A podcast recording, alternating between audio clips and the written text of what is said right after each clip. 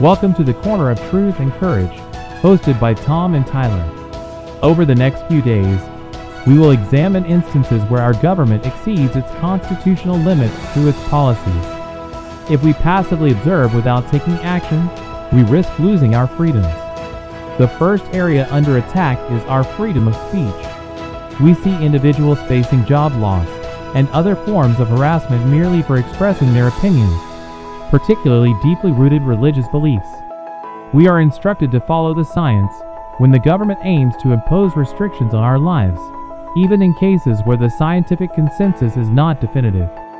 However, when the government tries to enforce ideas contradicting well established scientific principles, science is totally disregarded.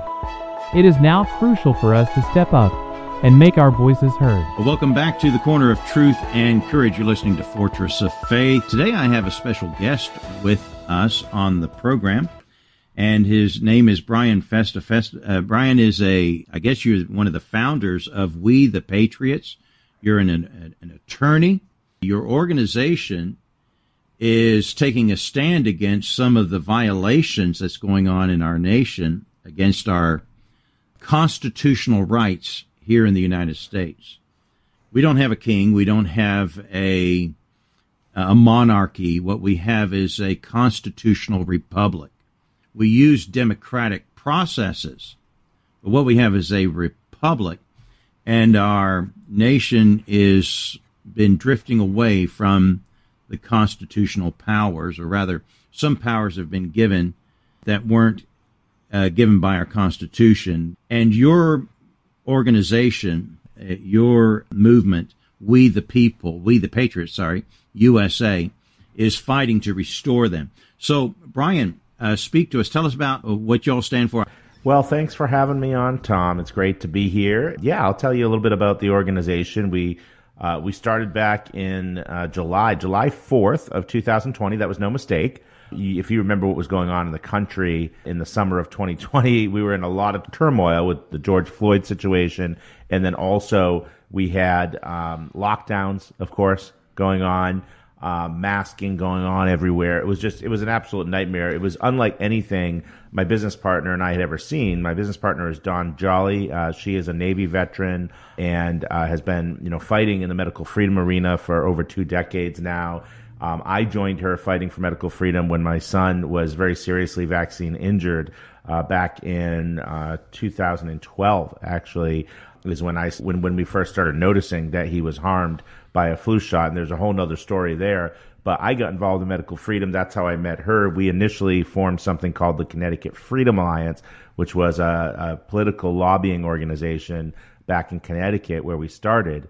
But in July of 2020, we realized the, the problems going on in this country, what we're facing right now, is way greater than Connecticut or the Northeast. It's really even greater than the United States. The, the forces of darkness, and it's a global problem, and you know, fighting evil and fighting Satan. But we said, okay, well, we need to do this on a national level at the very least. This can't be something we're just going to restrict ourselves to one state or something. That's not really going to accomplish a whole lot. I mean, yeah, we can get things done here, and that's wonderful but there's people out there that are just, you know, crying out for help from every corner of this country, and we want to be able to help them. You know, I have the ability to assist them. Um, I am an attorney. I can't practice in every state, but I know attorneys all throughout the country. I have a ne- vast network. Our, our network is much larger now than it was then, but even still, um, I knew I had resources to be able to connect people with attorneys, uh, to be able to, you know, fundraise. I was connected with a lot of people in medical freedom, so uh, there was an ability there to help people. And I and and you know I can't stand before my creator uh, when it's all said and done and answer the question, why didn't you do anything? You know, I gave you talents, I gave you skills. Why didn't you do anything to help people? Um, I I won't have an answer for that question if I don't do anything, right? And even aside from that, obviously that's the most important is what we have to answer to God for. But secondarily, how could I look my kids or my grandkids in the eye someday and say that I did nothing? The world was on fire. You could have helped people. You could have tried to stop it, and you didn't do anything. Um, I I couldn't live. That's that's not who I am. All right.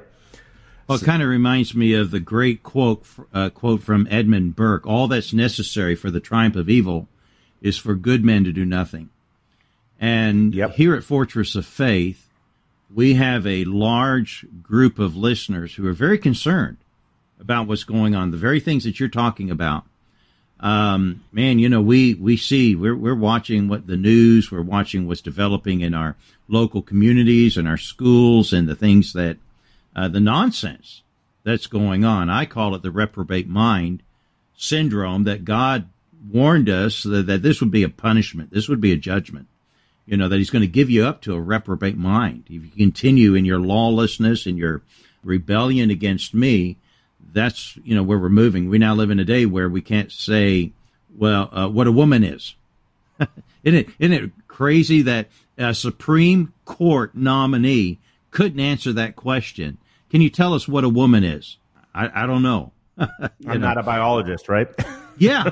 You know, it's like we're not asking you, you know, we're just hey, just a common sense question here. And well, so we see back this and read their read their Bibles, Tom. Anyone who who who do, who's who's surprised um, or, or doesn't believe that God's not going to tolerate it needs to go and read about Sodom and Gomorrah. Needs to go and read about you know uh, places like you know Nineveh and, and other places that um, you know. Listen, God has great mercy and He saves people too.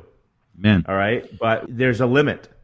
Okay. Yeah. And he's also a just God. You know, when what we saw, you know, I used the example of Sodom and Gomorrah. Nineveh is probably not a great example because he wanted them to be saved, right? But Jonah didn't want to save them. yeah. Um, God wanted to save him, but Jonah didn't want to. He's like, no, they don't deserve saving, right? Yeah. But God yeah. decides who deserves saving. Um, but but Sodom and Gomorrah, you know, that was destroyed, and I don't see us as being so much better than that uh, civilization, that society. I see us, you know, just as bad, if not in some ways worse. I mean, all this transgender stuff, uh, inflicting on children. I mean, yeah, they were sleeping with everyone, but they weren't mutilating children and making a boy a girl and a girl a boy. I think we're worse, Tom. Yeah, yeah. We are in dark times here, and if there's ever a time for God's people to stand up, and let's be clear, government is an institution of God. And so when people say out there that, uh, well, you Christians, you church, you preachers, you have no right to be talking about political things. Huh? Hang, hold on a second there. Government is a servant that God created. Okay, so it's under God. Okay, and He gave rules in how it's supposed to operate. And it's not been operating that way. God has given us a standard of laws and righteousness for government to abide by. We have kicked that to the curb. That's why it's not working. Let me just read something. Now, founders knew this, and uh, and they realized this. John Adams says our Constitution was made for only for a moral and religious people. It is wholly inadequate for the governing of any other kind. And so, you know, we you take God out and the Bible out, our legal system doesn't work properly. That's why we're having troubles and why we're having problems and why we need organizations like yours and Christians to stand up to be the salt and light that God called them to be. So many people look at salt and light in those passages in in uh, Matthew just for evangelism. Oh, well, that's taking the gospel to the lost people. Well, yeah, there's truth there, but it's not solely pertaining to that. Salt and light is standing for righteousness. When evil shows up in your community, be salt and light. Be the light to reveal, expose it. Salt preserves, it cleanses. And, and so we need to be the voice of God's righteousness in our communities. And if we fail to do it, then evil will abound. Like Edmund Burke has said, all that's necessary for the triumph of evil is for good men to do nothing. And so we've got a great host of people who listen to this program and they want guidance. They want to know, what can I do? What you can do is help organizations like We the Patriots in helping them take the fight because a lot of this fight needs to be fought in the courts. Our courts have been used against us to violate the constitutional rights that we were given.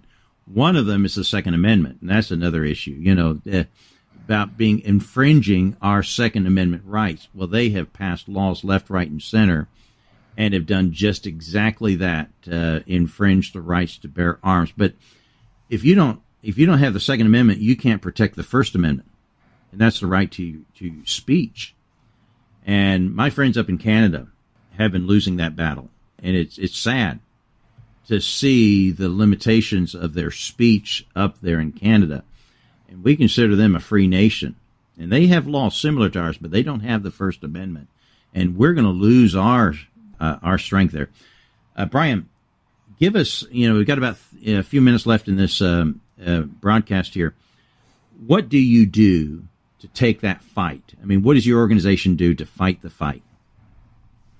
Well, I love what I just want to, before I answer that directly, I just want to piggyback off what you were saying about salt and light. And we are, we all do have different gifts, you know, as, as, uh, St. Paul tells us in, in Romans 12, right? We're one body, but we each have different gifts. And actually, one of the things that he, that he mentions there is, is, uh, is giving. You know, if, if, if giving is your gift, then, then, then, then you should give it, right? So, um, you know, we can all contribute in different ways. Um, all of us have different talents um, and, and, and treasures, and we need to use them for the greater glory of God. So, my organization uh, files litigation all throughout the United States in defense of individual liberties and constitutional rights, which, as you correctly noted, Tom, are endowed to us by our Creator. They are given to us from by God.